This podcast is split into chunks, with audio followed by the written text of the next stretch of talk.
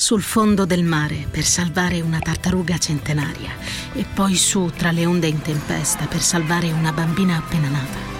L'8 per 1000 all'Unione Buddista Italiana arriva davvero a chi davvero vuoi tu. Avete mai pensato che anche la morte di un personaggio può essere vissuta come un lutto?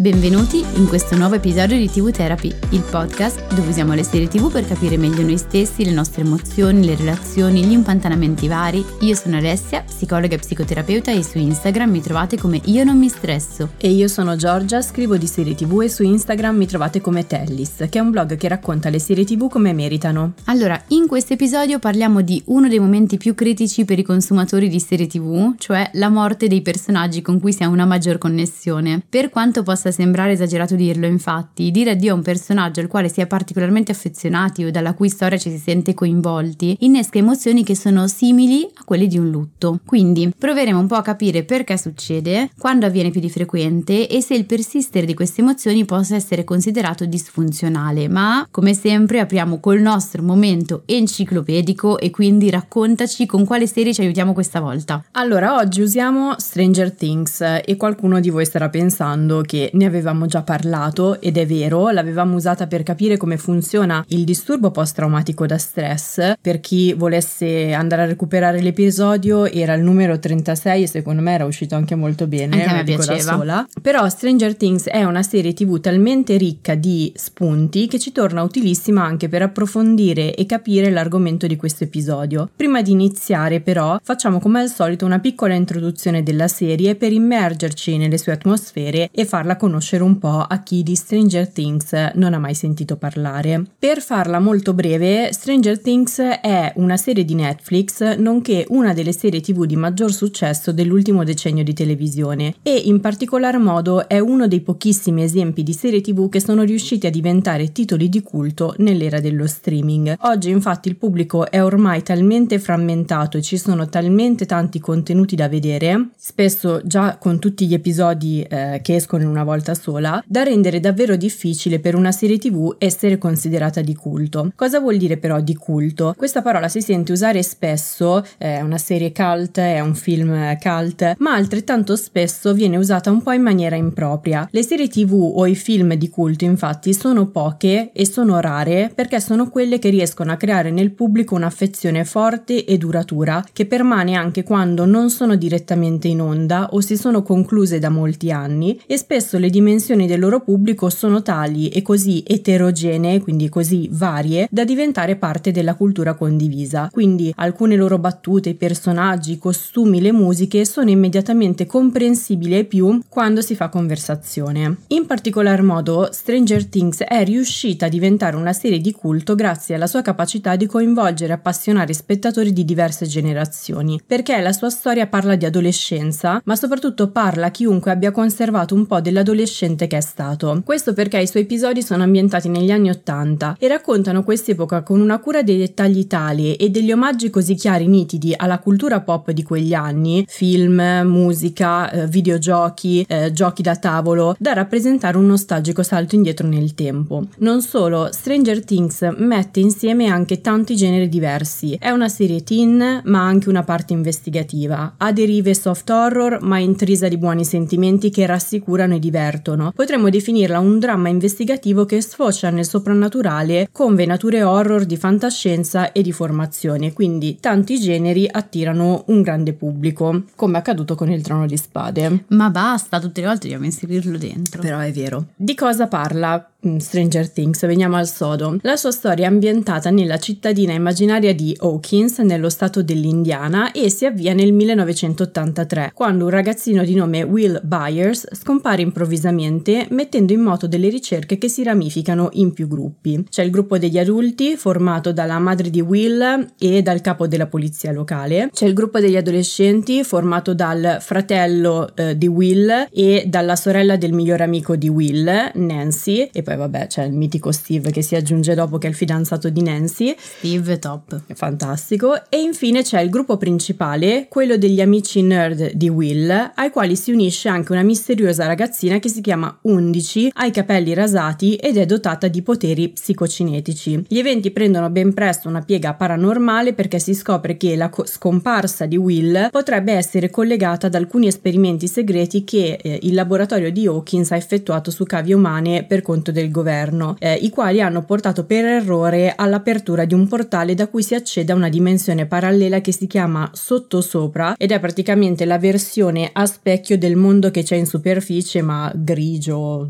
pieno di ragnatele. ricoperto di una sostanza viscosa eh, e che minaccia appunto gravemente la tranquillità dei cittadini di Hawkins. Da qui la storia di Stranger Things si ramifica e si amplia di stagione in stagione, ogni stagione è ambientata in un anno successivo, quindi 84, 85, 86, rimescolando i gruppi di personaggi e facendoli muovere in direzioni diverse e anche molto lontane tra loro, portandoli a confrontarsi con persone e mostri sempre più pericolosi per la salvezza non solo di Hawkins ma dell'umanità, perché poi si scopre che questo sottosopra ha diverse eh, porte, il che nel frattempo porta anche ciascun personaggio a crescere ed evolversi. Io direi che possiamo fermarci qui, ci basta così, e avviso che da questo momento in poi, parlando di morte di personaggi, eh, sarà uno spoiler unico, quindi chi eh, non vuole avere spoiler su Stranger Things si fermi qui e ritorni tra un pochino. Sì, e soprattutto capire anche perché ne parliamo, perché ci eravamo dette che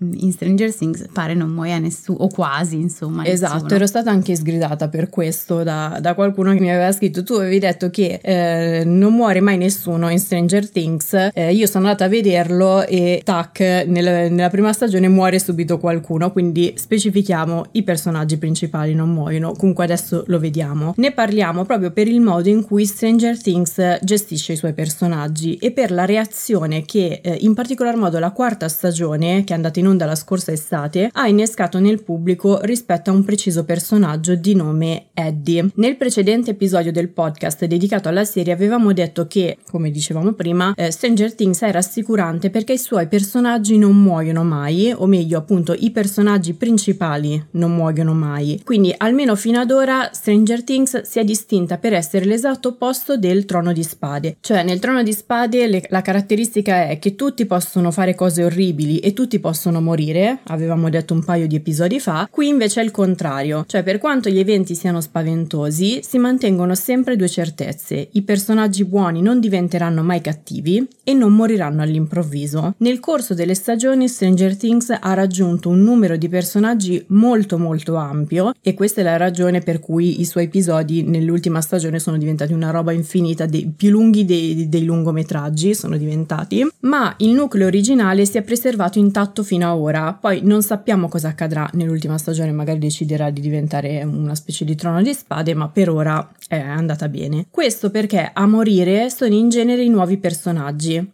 quelli che vengono inseriti di volta in volta per completare e dare dinamicità alla trama di stagione. E noi vogliamo occuparci proprio di loro, cioè dei personaggi per così dire sacrificabili. Nelle stagioni passate era accaduto che il pubblico si affezionasse a questi personaggi e rimanesse colpito dalla loro morte. Per chi ha visto la serie parliamo ad esempio dell'adolescente Barb eh, o dell'eroe per caso Bob, che era il compagno della mamma di Will. Mamma mia, che trauma. Era molto affezionata.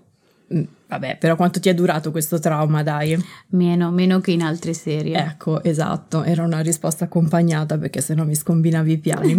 eh, però una volta finito l'episodio appunto che metteva in scena la loro morte, la delusione degli spettatori si riassorbiva quasi subito. Con la quarta stagione le cose invece sono cambiate, cioè nei nuovi episodi Stranger Things ha inserito un personaggio di nome Eddie Manson che viene introdotto con il passaggio al liceo del gruppo dei personaggi più giovani. Eddie è uno studente più grande, molto eccentrico, è il classico metallaro con le catene e i capelli lunghi che dirige il club scolastico di Dungeons and Dragons. Il suo unirsi alle avventure dei vecchi personaggi avviene un po' per caso quando eh, viene accusato di essere responsabile di una serie di omicidi di altri studenti che sono stati in realtà uccisi dal famosissimo mostro Vecna. Quindi, mentre si nasconde dalle autorità, Eddie viene coinvolto dal resto dei personaggi più giovani per fermare questo mostro e dimostrare la sua innocenza. Verso la la fine della stagione però Eddie muore, io aggiungerei anche in maniera un po' suicida e innecessaria, a mio modesto parere. Cioè io ero lì che dicevo cosa fai?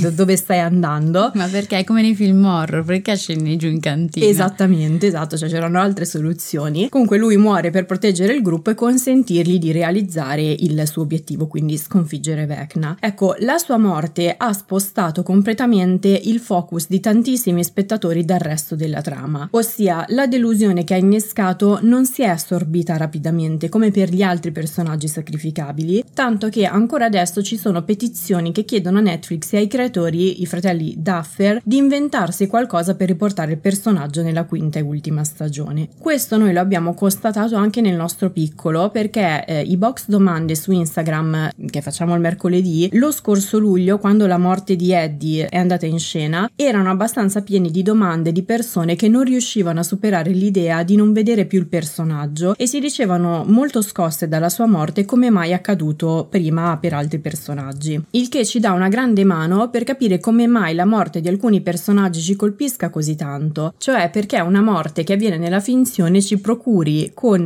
le dovute proporzioni le sensazioni tipiche di un lutto vero. Allora, il modo forse più efficace per capire il senso di perdita che si prova dopo la morte di un personaggio è capire le dinamiche innescate da un lutto reale, come dicevi tu poi con le dovute proporzioni. Eh, a qualcuno potrebbe infatti sembrare esagerato, ma non lo è eh, se si guarda il legame che tendiamo a costruire con i personaggi che seguiamo sullo schermo. Questo legame si chiama relazione parasociale, ne avevamo già parlato brevemente in qualche vecchio episodio del podcast, non ricordo quale, cioè un tipo di relazione che, pur essendo unilaterale perché i personaggi sono fittizi, non interagiscono direttamente con noi, ha mh, caratteristiche molto simili alle relazioni sociali che stringiamo nella vita reale. Di conseguenza, proprio come accade nella realtà, quando questo legame si interrompe, si affronta il senso di perdita, di vuoto, di tristezza, ma anche di rabbia, che generalmente sono innescati da un lutto. Sì, rispetto alla rabbia c'è poi la tipica reazione io non guardo più questa serie tv perché mi ha deluso. Esatto, poi è piuttosto ovvio che perdere una persona nella vita reale sia un'esperienza diversa e più dolorosa. Dobbiamo tenere a mente che anche nei lutti reali, quando perdiamo una persona, mm, ma direi anche un, adima- un animale domestico, una parte del dolore è legata alla perdita della persona in sé, l'altra parte è legata alla perdita della funzione che quella persona aveva per noi, all'immagine mh, mm, di noi con quella persona. E il vuoto che sentiamo è legato sia alla mancanza della persona, dell'animale, sia perché c'è una parte di noi che ehm, prendeva vita con, con, quella persona e grazie alla funzione che quella persona aveva, aveva per noi, quella parte rimaneva in vita e ora mm, deve trovare un altro canale di espressione per continuare a vivere.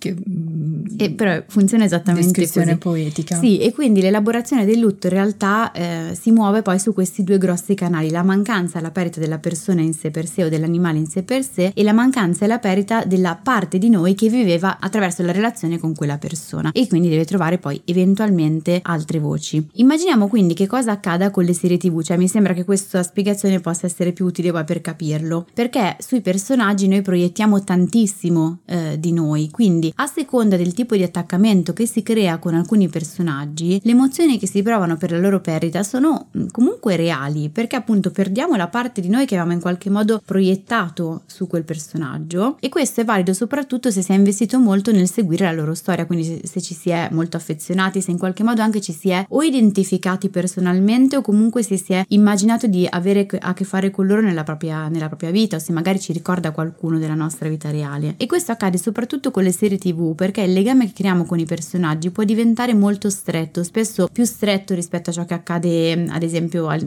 con i personaggi dei film. Perché? Perché il loro percorso si sviluppa in più episodi, va in onda talvolta per un tempo anche piuttosto lungo, quindi si evolve in parallelo all'evolversi delle nostre vite e in qualche modo si intreccia con esse. Tant'è che una cosa che ci diciamo spesso è che poi riguardare la stessa serie in momenti di vita differenti porta poi a, um, come dire, anche a recuperare emozioni di, di quel periodo lì e in qualche modo recuperare recupera la nostra evoluzione di quel periodo lì. Sì, che poi noi parliamo di serie tv e questo capita ad esempio con quei film che sono serializzati, quindi saghe tipo Harry Potter ad esempio creano un po' lo stesso effetto perché ci sono tanti film con gli stessi personaggi e quindi ci si appassiona come fossero episodi di una serie tv. Sì, poi in qualche modo ci accompagnano, cioè ci sono serie tv o appunto film di questo tipo che sono serializzati che sono quelli con cui siamo cresciuti. Abbiamo vissuto successi e difficoltà di alcuni loro personaggi, abbiamo imparato a conosci i loro punti di forza e di debolezza, in qualche modo c'è un'affezione e di conseguenza poi la perdita in qualche modo va elaborata. Sì, bisogna considerare insomma che poi le storie che seguiamo, i loro personaggi non vivono solo sullo schermo, anzi spesso lo trascendono. A questo proposito mi sono imbattuta nell'analisi di una professoressa americana che si occupa di intrattenimento e marketing, Crystal Russell, che notava come le serie tv eh, sono dei marchi, dei brand che diventano parte della nostra vita quotidiana. I loro elementi diventano talvolta parte del nostro gergo culturale e del nostro stile di vita. Cioè, finita la visione, la relazione con i personaggi prosegue. Questo è il motivo per cui, ad esempio, Netflix sta cercando di investire in esperienze che alimentino il legame con i suoi contenuti anche al di fuori della sua piattaforma. Una delle serie su cui sta puntando di più è proprio Stranger Things, eh, di cui ad esempio ha creato delle esperienze immersive che consentono ai fan di sentirsi parte del mondo della serie per qualche ora. Dovrebbe anche arrivare a Milano, tra l'altro. Però, per quanto le serie TV consentano di creare un legame molto più forte con le storie che raccontano, accade talvolta che la sensazione di lutto si provi anche assistendo alla morte di personaggi di forme narrative più brevi, come i film. Se pensiamo a Titanic, eh, ancora oggi, a distanza di 25 anni, ci sono comunità di spettatori che studiano le posizioni in cui Rose avrebbe potuto mettersi per dividere la porta galleggiante con Jack e non lasciarlo morire nel mare ghiacciato. Diciamo che questa scena in effetti ci lascia lo, stesso sconcerto di Eddie e uno pensa ma perché? Perché non puoi sistemarti in un'altra maniera? Perché non puoi fare una cosa diversa? Esattamente. E quindi insomma sembra che la morte di alcuni personaggi ha dolori in maniera maniera più forte e più diffusa rispetto a quella di altri eh, e in genere si tratta di personaggi buoni, altruisti o comunque in via di redenzione. Sì, è più difficile avere un attaccamento impersonale o distante con i personaggi che mostrano un animo più puro, diciamo, o che sacrificano la propria vita in maniera letterale o comunque figurata per salvare quella di altri personaggi. Nel caso dei personaggi buoni d'animo, eh, ciò che crea dolore è mh, mm, che non meritino il destino che gli è stato riservato. Ci si identifica con loro mh, mm, mostrano mh, mm, delle parti in qualche modo di noi, quelle, quelle, più buone, che talvolta abbiamo paura di mostrare perché sono quelle che più facilmente rimangono ferite, deluse, umiliate eh, dal mondo. E forse anche per quello poi ci affezioniamo così tanto a questi personaggi, proprio come una forma di, di protezione, il desiderio che abbiano una rivalsa, un riconoscimento proprio da parte mm, del mondo esterno. Ma li identifichiamo anche con persone con cui abbiamo un legame affettivo nella vita reale, oppure immaginiamo come sarebbe se esistessero davvero, li idealizziamo immaginiamo facciano parte della nostra vita. Sì, ad esempio tra i compagni di vita ideali vengono spesso citati eh, Derek Shepard di Grey's Anatomy, che però io confesso non ho mai visto e quindi non so come fosse Derek Shepard, però sembra un uomo magnifico. Eh, a me non è il mio genere, okay. diciamo, però vabbè, posso comprendere. Ok, o altrimenti anche Will Gardner, cioè il, l'avvocato di The Good Wife, che ha poi una relazione con la protagonista. Questo invece è un colpo basso perché lui potrebbe essere un uomo ideale, cioè io ho sofferto per giorni. E infatti la morte di questi due personaggi ha addolorato gli spettatori per lungo tempo. Io ho messo in pausa la serie. Cioè, quando lui è morto, io non l'ho più guardata per giorni, ho pianto così, non, non mi riuscivo a capacitare di questa scelta. Ma poi mm, cioè, l'hanno inserita pian piano, cioè, ci hanno lasciato proprio con sconcerto, eravamo lì a sperare appesi a un filo. Come pian piano? È accaduto all'improvviso. È accaduto all'improvviso, ma all'inizio mostrano solamente i piedi e non si sa se sia morto o meno, ce lo fanno ah, sapere a un certo punto. Eh, ma lui voleva, il, l'attore Josh Charles voleva uscire eh, dalla serie. A me non interessa, comunque è un cattivo espediente quello che hanno usato, ci hanno traumatizzato fortissimo voleva uscire dalla serie ma essere ricordato quindi ci è riuscito. Guarda lasciamo perdere. No poi alla fine l'ho, l'ho finita eh, la, la, però no ci ha messo un po' mh, mm, a riprenderla in mano ci ha messo un po' ero sì forse anche io ero arrabbiata delusa rammaricata. Continuo a immaginarti come la signora quella della, delle crociere che sta nella vasca a piangere. Sì poi mi sono rassegnata e ho ripreso. Eh beh così. a meno che non diventasse una serie non so fantasy eh, resuscitare no però vabbè è vero che fanno di tutto. Esatto Esatto. Poi però oltre ai compagni di vita ideali ci sono anche i fratelli ideali come Rob Stark nel Trono di Spade che non ha fatto per niente una bella fine. Eh, Ancora proprio spoiler libero oggi. Sì, spoiler libero, libero. Però eh, devo dire Rob Stark secondo me era un personaggio un po' così mm, superfluo, ma scusa, sacrificabile. Magari c'è, qual- magari eh, c'è no, qualcuno che lo vive come fratello ideale, eh, lo, so. lo stai sminuendo. No, è vero, hai ragione.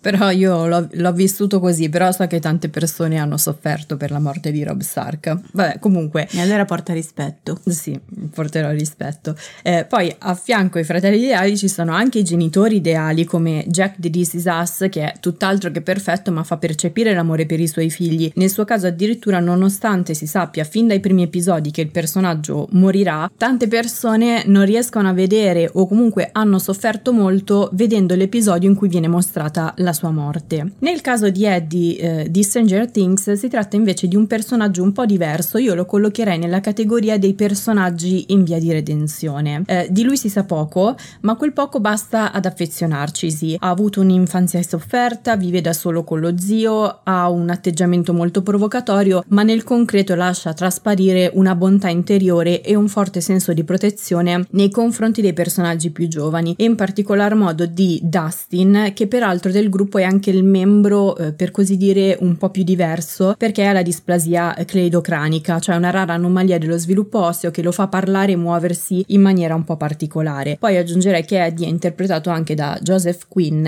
a cui il pubblico si è affezionato molto proprio come interprete perché lui ha la faccia buonissima, gli occhi buonissimi. Secondo me è questo soprattutto che conta. Cioè io mi sono imbattuta in, in un video in cui eh, durante un panel di incontro con il pubblico una, una fan gli raccontava come il personaggio personaggio avesse influito sulla sua vita, l'avesse aiutato a far star meglio, lui era in, proprio in un mare di lacrime che piangeva, quindi eh, è anche un attore dal volto molto tenero e questo ha influito molto. Sì, sono quelle persone o quei personaggi che generano un po' tenerezza, che ti hanno l'idea di sì, di essere buone eh, dentro. Si chiama casting fatto bene, no? Evidentemente eh. sì. Ok. L'impressione è quindi che Eddie abbia tenuto a lungo nascosta la parte più sensibile di sé eh, e soltanto grazie al legame con i protagonisti della serie inizia a darsi la possibilità di farle emergere, di farsi conoscere e amare. Loro infatti sono in grado di vederlo per come è davvero, eh, andando oltre il suo aspetto. E questa fiducia innesca un'evoluzione del personaggio che diventa anche più coraggioso, tant'è che dopo dopo essersi mostrato codardo ed egoista in più occasioni, eh, la sua morte avviene con un atto di altruismo eroico e le sue ultime parole sono qualcosa del tipo hai visto, stavolta non sono fuggito. Eh, con un sorriso anche. È come quindi se la sua morte interrompesse questo percorso, lasciandolo incompiuto. E questo intristisce per il personaggio però proiettato su di sé spaventa un pochino, no? Sì, que- mh, mm, cioè quanta paura ci fa l'idea che la morte possa sopraggiungere prima eh, di aver fatto ordine nella vita, portato a termine alcune cose a cui teniamo, eh, prima di essere eh, visti per come siamo davvero dalle persone a cui teniamo e sono tantissime poi le persone che hanno l'ansia di morire per la paura di non aver vissuto abbastanza. Questa è diversa la sfumatura rispetto a Eddie, secondo me, dove c'è più una questione anche di riconoscimento, no? Sono quelle persone eh, per cui speriamo speriamo che a un certo punto la vita giri e eh, dia un, un, riconoscimento anche proprio tangibile. Sì, perché non sono state abbastanza viste. Sì, in quel senso e anche proprio abbastanza riconosciute, no? Quindi che abbiano un po' una rivalsa, ma nel senso proprio buono del termine. Questa è una sfumatura invece diversa, però la raccontiamo perché alcune persone potrebbero vivere quest'altra sfumatura, e cioè appunto l'ansia di morire per la paura di non aver vissuto abbastanza, ad esempio perché si sono accumulati troppi rimpianti, perché temono di non avere più il tempo per generare delle cose per recuperare eh, delle cose che non hanno vissuto. Quindi anche quello in realtà può generare ansia e può aumentare il, um, insomma, la tristezza, la malinconia dinanzi alla perdita di un personaggio perché ci si proietta dentro, no? Oddio, se dovesse capitare a me, allora quante robe avrei ancora in sospeso da fare? Non so se è accettabile. Sì, qualcuno a proposito della morte di Eddie ci aveva scritto proprio non c'è il classico riscatto, spettatori e protagonisti lo conoscono per com'è davvero, ma per la città resta anche dopo la morte un assassino demoniaco, anche perché eh, mi pare di ricordare che dopo lo scontro finale con eh, Vecna ai cittadini di Hawkins viene detto che c'è stato un grande terremoto che ha causato delle vittime e Eddie è tra i dispersi e Dustin nasconde a suo zio il fatto che eh, Eddie in realtà sia morto perché suo zio pensa che sia ancora disperso eh, e quindi questo intristisce ancora di più perché poi tutti lo pensano ancora appunto un, un assassino eh, e in realtà lui è quello che di fatto si è immolato per la causa. Quindi questa sensazione di incompiutezza e ingiustizia aggiunge anche un certo carico emozionale alla sua morte. Ancora ancora più emozionale poi se si pensa che il personaggio di Eddie e, e, e la sua parte di trama sono ispirati a una vicenda accaduta davvero, lo sapevi? No, ecco, ogni tanto ci lanci delle piccole perle. Vedi. Parliamo della storia di eh, Damien Eccles, un adolescente americano che nel 1994 fu accusato ingiustamente di aver commesso una serie di omicidi molto gravi insieme a due amici. La vicenda è conosciuta come il caso dei West Memphis 3 o dei tre di West Memphis. Eccles era infatti appassionato di musica heavy metal e fu vittima tra virgolette, del panico collettivo nei confronti del satanismo che si era diffuso in quegli anni. La vicenda raccontata eh, dal podcast e dalla docuserie Veleno ne è un altro esempio. La storia poi andò a finire relativamente bene perché dopo 18 anni di prigione tra l'altro nel braccio della morte perché lui era condannato a morte, ecco i sei amici furono scagionati, oggi lui è uno scrittore. Rispetto alla scelta di far morire Eddie nella serie invece non è molto confortante saperlo, avviso, eh, però i creatori di Stranger Things hanno spiegato che il destino del personaggio era segnato fin dall'inizio e quindi anche se non fosse morto lo avrebbe atteso una condanna sociale e penale quasi impossibile da estinguere. Povero Eddie. Povero Eddie, mannaggia, quindi questo ci dice anche che è molto improbabile che possa tornare. Vedremo. Vedremo. In sottosopra potrebbe Riserva sorprese. sorprese. È vero. Comunque passerei all'ultimo punto, che eh, rispetto a tutto quello che abbiamo detto finora è una domanda che ci viene posta spesso, e cioè soffro per la morte di un personaggio, non riesco più a superare la morte di un personaggio, a vedere la serie dopo la morte di questo personaggio, ho un problema. Ehm, questa domanda secondo me ci viene posta spesso anche perché eh, quello per la morte dei personaggi fittizi è un tipo di lutto che da molte persone viene considerato strano, perciò non ci si concede e non viene concesso il tempo di affrontarlo o elaborarlo, sempre con le dovute proporzioni ovviamente. Quindi ci si sente quasi strani a dire ad alta voce di soffrire perché non si vedrà più un personaggio. Io mh, mm, qui suggerisco sempre di uscire dal è normale, non è normale, mi riferisco alla domanda iniziale, e provare semplicemente a dare un significato significato alle cose. Cioè, se io ti dico che non è normale, smetti di starci male, magari te la metti in tasca, però tendenzialmente no. Allora, proviamo a capire a che cosa serva quello stare male. Entro certi limiti, i lutti relativi alla perdita dei personaggi consentono proprio di fare un'esperienza di queste emozioni, quindi della tristezza, della rabbia, della malinconia, eccetera, eccetera, e eh, di crescere accettando la morte e possono per certi versi anche essere catartici per certi momenti eh, di vita. Ad esempio, esempio ci danno la possibilità di vivere emozioni che nella realtà non siamo riusciti a esprimere e scoprire che dopo averle eh, vissute quelle emozioni per quanto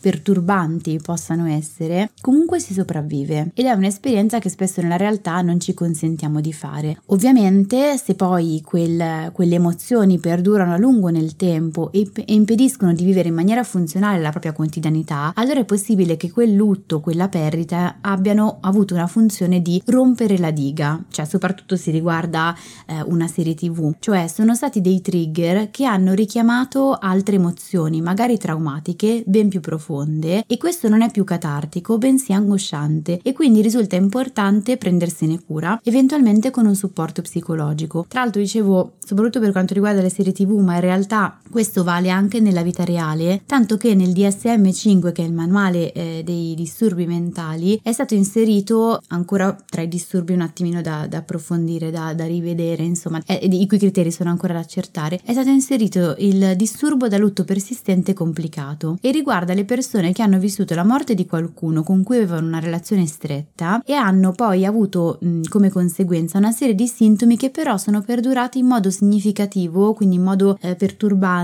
grave, pervasivo, per più di 12 mesi per quanto riguarda gli adulti, 6 mesi per i bambini. In genere 12 mesi per gli adulti, 6 mesi per i bambini è il periodo di elaborazione eh, del lutto. Poi ovviamente non è che siamo lì col, col cronometro, ogni storia è a sé e ogni, ogni, lutto è a sé, però vabbè i manuali poi danno dei, dei cut-off per orientarci. Quali sono queste emozioni che perdurano molto a lungo? Il desiderio, la nostalgia della persona deceduta, la tristezza e il dolore emotivo molto intensi, la preoccupazione per il deceduto, la preoccupazione per le circostanze della morte, Poi ci sono tutta una serie di sintomi legati strettamente alla sofferenza reattiva alla morte, per eh, spiegarci meglio, la marcata difficoltà ad accettare la morte, la sensazione di incredulità o di torpore, la difficoltà ad abbandonarsi ai ricordi positivi, la, valu- la valutazione negativa di sé in relazione al deceduto, per cui mi sento continuamente in colpa mm, per quello che è successo o nei confronti insomma della, della persona che non c'è più. E poi tutta una serie di sintomi legati al disordine sociale o disordine dell'identità, per cui il desiderio di morire per essere vicini al deceduto, quindi andiamo anche un pochino oltre no? l'esame di realtà in alcuni casi,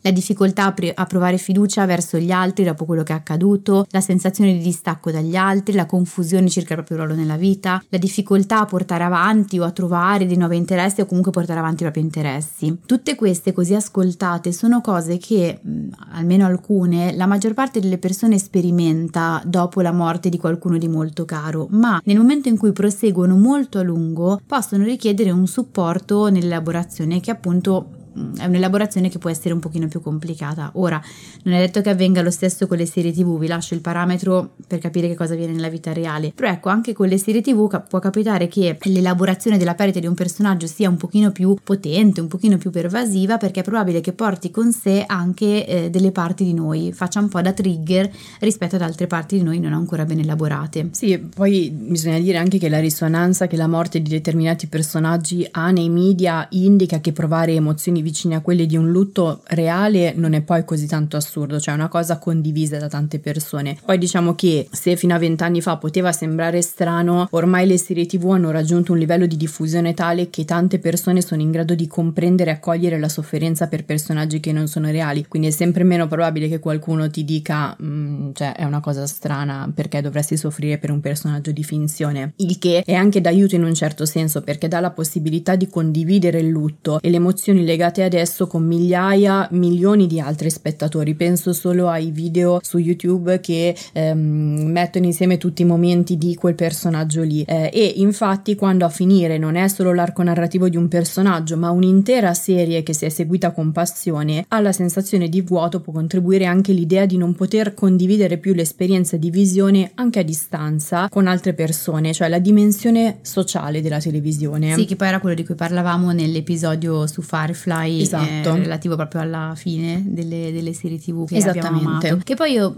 io, comunque dico sempre questo, quando c'è un'emozione di mezzo, prima di banalizzarla e fare spallucce davanti alla persona che la sta provando, ora poi possiamo non averne il desiderio, però anche semplicemente farsi venire il punto di domanda per cui se c'è un'emozione forse è probabile che ci sia un significato, che poi sia legato alla serie o sia legato alla propria storia personale, banalizzare un'emozione è sempre un po' superficiale come atteggiamento. Possiamo poi non avere voglia di stargli a contatto, questo è assolutamente legittimo, però le emozioni hanno quasi sempre, no, hanno sempre un significato, poi appunto in alcuni casi legato alla serie, perché quel personaggio ci ha accompagnato per un tot, perché la serie ci ha accompagnato per un tot e quindi non abbiamo più la possibilità di stare in compagnia di quel personaggio, di proiettare sopra alcune cose, o in altri casi perché ha aperto delle dighe dentro di noi, però ecco, banalizzarle è sempre un peccato, ci perdiamo via un pezzo. Comunque, siamo giunti alla fine di questo episodio, quindi come sempre alla fine di ogni episodio vi lasciamo tre serie tv simili. Vai.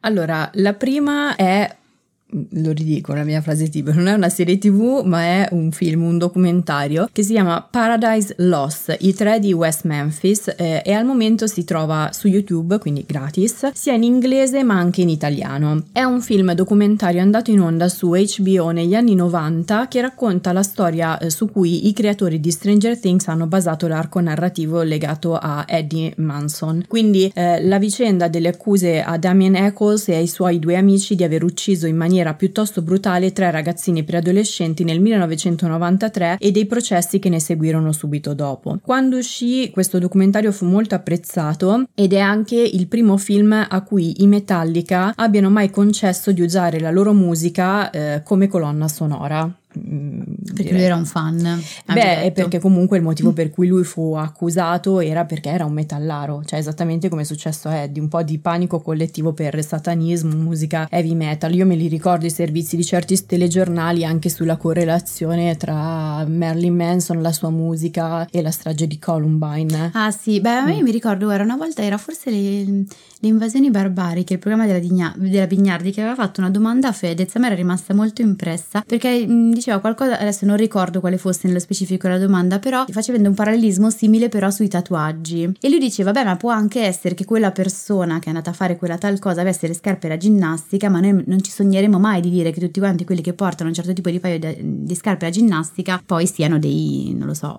che vivono nell'illegalità, adesso non ricordo quale fosse esattamente l'accusa, tra virgolette. Ed effettivamente è vero, tendiamo a fare delle generalizzazioni che a volte, insomma, soprattutto quando raggiungono questi livelli, sono molto pericolose. Ora, finché le facciamo al bar, boh, mm, tutto sommato non succede niente, però così su ampia scala sono molto pericolose. Assolutamente, peraltro una delle altre serie tv a cui Metallica hanno concesso di usare la loro musica è proprio Stranger Things, perché una delle scene più importanti della serie vede Eddie esibirsi in un eroico assolo di chitarra elettrica nel sottosopra, il brano è eh, Master of Puppets del 1986, anno in cui è ambientata la stagione, per distrarre i temibili pipistrelli che proteggono il mostro Vecna e attirarli verso di sé. Su su YouTube si trovano anche dei video dove l'attore che interpreta Eddie, Joseph Quinn, incontra Metallica per suonare insieme, quindi diciamo il cerchio si chiude eh, recuperando eh, la vera storia di Damien Eccles. Comunque poi per chi volesse approfondire ulteriormente la sua storia ci sono altri due documentari che seguirono l'evolversi della vicenda eh, di Eccles negli anni successivi, si chiamano Paradise Lost Revelations e Paradise Lost Purgatory, che sono sempre su YouTube, ma solo in inglese o se no in spagnolo per chi vuole. Allora basta però suggerirci cose che non possiamo andare a vedere. Lo so, però il primo è in Italia. Poi ci sono Ormai comunque i sottotitoli automatici eh, esatto. che funzionano tutto sommato bene. La seconda serie TV è True Detective stagione numero 2. Che è stata, mh, mm, no, la 1 però principalmente era stata uno dei tuoi cult eh, prima del trono di spade. Non usare cult a caso. Non si può dire? No. Ok, scusate amici del cult, ho sbagliato. Allora, True Detective al momento si trova su Sky e Now. Sì, la prima stagione era piaciuta a tantissime persone, compresa me. La seconda invece tantissimi l'hanno massacrata, de- detestata e invece a me è piaciuta un sacco. Ok. Cioè mi sentivo un po' sola nel ammirare questa stagione. Eri un salmone. Esatto. Sono i salmoni quelli che vanno controcorrente. Vabbè. Sono confusa. Ed è ambientata in California e ruota attorno a tre poliziotti che devono investigare su una serie di crimini che potrebbero essere collegati alla morte di un politico corrotto. I protagonisti sono, tra vari cast, sai che True Detective ha sempre dei supercast, Rachel McAdams, Vince Vaughn e soprattutto Colin Farrell, che dà sempre delle grandi soddisfazioni. Ma non è come Sean Penn, no scherzo. Basta con questa storia. La consigliamo perché oltre al fatto che True Detective sia nota per le sue ampie riflessioni sul senso della vita e della morte, in questa stagione c'è un personaggio che fa un percorso molto sofferto. Io non anticipo nulla, ma credo che tra tutte le serie tv che ho visto nella mia vita, in questa si collochi la morte televisiva più dolorosa che io abbia dovuto affrontare. Grazie, lo guarderemo sicuramente dopo questo assist, ci ha proprio spinto a guardarlo. E invece bisogna vederla. E ancora oggi ogni tanto ci pe- cioè per te è stata quella di Will Garner in The Good Wife, per me è stata questa eh, e io ogni tanto ancora ci penso nonostante la serie sia andata in onda nel 2015. Mm, no, la mia comunque non è stata quella di Will Garner. Qual è stata? Non lo so. Ma anch'io sono più, cioè, delle morti quelle di personaggi più buoni, eh. quelle, quelle, quelle, faccio veramente fatica a tollerarle. Me la prendo con la vita, con i sceneggiatori, con l'universo. Vabbè, ok. Andiamo avanti. L'ultima serie è La linea verticale, al momento su Rai Play, quindi anche questa si può vedere gratis. È una piccola serie tragicomica scritta da Mattia Torre, che è stato uno dei più bravi, acuti e sensibili sceneggiatori italiani, eh, che è morto poi nel 2019 2019. La trama è pressoché autobiografica perché attinge dalle esperienze ospedaliere che Torre dovette affrontare dopo una diagnosi di tumore e che raccolse in un omonimo libro. Il protagonista è Valerio Mastandrea, quindi anche qui mm, diciamo che fortunatamente grandi soddisfazioni. Anche se fatico a distaccarlo dall'immagine dell'armadillo ormai. È vero. Per me è un po' il Woody Allen italiano. Mm Sì, ci può stare. Eh, che interpreta un uomo di 40 anni in attesa di un figlio al quale viene diagnosticato un tumore al rene e che deve essere operato d'urgenza. Gli episodi ricostruiscono il microcosmo del reparto oncologico in cui è ricoverato e popolato di figure che poi messe insieme sono il riflesso della società italiana. Alle storie dei vari personaggi Torre sovrappone i flussi di pensiero del protagonista, che è anche molto ipocondriaco tra l'altro, non piangere, che sono fatti di emozioni miste potenti. In particolare c'è tutta una riflessione sulla paura di morire e su ciò che con la fine della vita potrebbe restare incompiuto. È una riflessione che ogni personaggio fa e che contagia anche chi guarda. In particolar modo c'è Giorgio Tirabassi che interpreta un ristoratore che si chiama Marcello ed è ricoverato da così tanto tempo che ormai lui dispensa pareri medici anche ai medici. È un personaggio bellissimo e soprattutto fa un monologo straordinario che usa eh, gli aromi eh, che lui usava in cucina come metafora della vita. E ovviamente Mattia Torre è, mm, vabbè, ha una scrittura bellissima, molto sensibile, delicata e allo stesso tempo ironica, tagliente, accurata, cioè mh, mm, veramente un peccato che non si possa più avere niente di nuovo da parte sua e di suo comunque ci, ci sono anche le opere teatrali su um, Rai Play in questo periodo che si chiamano uh, Sei pezzi facili. Chi ha apprezzato Tutto chiede salvezza qui troverà un'intensità e una compiutezza anche maggiori. Sono due serie che si somigliano molto con la differenza che però rispetto a Tutto chiede salvezza eh, la linea verticale non ha avuto il bisogno della piattaforma come direbbe Boris di inserirci dentro pure la trama amorosa cosa, qui si sta molto più sul concreto, ecco, benché tutto chiede salvezza sia una serie anche lei abbastanza concreta e autentica. Quindi abbiamo finito eh, adesso, tra le lacrime. Adesso non so come farò a dire le conclusioni perché mi sono commossa. Eh. Allora, siamo giunti alla fine di questo episodio, ci vediamo al prossimo episodio, se avete dubbi, domande e curiosità su come vi fanno sentire le serie tv che state guardando ci trovate ogni mercoledì su Instagram, sui canali Tellist con la Y e su Io non mi stresso e vi ricordiamo che la TV terapia esiste anche come terapia di gruppo, quindi se volete rimanere aggiornati sui nuovi gruppi in partenza o inserirvi in lista d'attesa seguite il podcast o iscrivetevi ai nostri canali. Al prossimo episodio. Al prossimo episodio. Ci procura, pur con ci vuole un congiuntivo. Non ce li metti mai. Non sai, ti stanno antipatici congiuntivi? È, è cosa un po' elisabettiano questo maglione. Ti manca solo il collo. Il collare, quello... che il collare sarebbe un problema elisabettiano. Buongiorno. Sai, sai però come tiene bene secondo me l'audio col collare elisabettiano? Non c'è la dispersione. In che senso? Sì, il collare elisabettiano quello dei cani. Ah, no. Ti ci vedo. Guarda che l'audio si arrabbia benissimo. Eh sì o comunque hanno sofferto molto. Smetti di muovere la testa. Stavo annuendo perché io l'ho visto. Ma sei così. Sono come quegli omini in macchina. Esatto. Sono i salmoni che vanno controcorrente. Le, non lo so, le trote. le trote. No, ci sono dei pesci che vanno eh, controcorrente. Trote salmonate. Così uniamo le trote due cose. Trote salmonate è un'invenzione. È una riflessione che ogni personaggio fa. Non piangere. Mi fai piangere. Siamo giunti alla fine di questo episodio. No, aspetta. Ti ho fatto piangere, eh? Però fa richiedere la serie. Eh. Però fa anche piangere. Al prossimo episodio. Ade- andiamo in pace a piangere. Mamma mia. In campagna, per sostenere un'agricoltura senza veleni e senza sfruttamento, l'8 per 1000 all'Unione Buddista Italiana arriva davvero a chi davvero vuoi tu. 8 per 1000 unionebuddista.it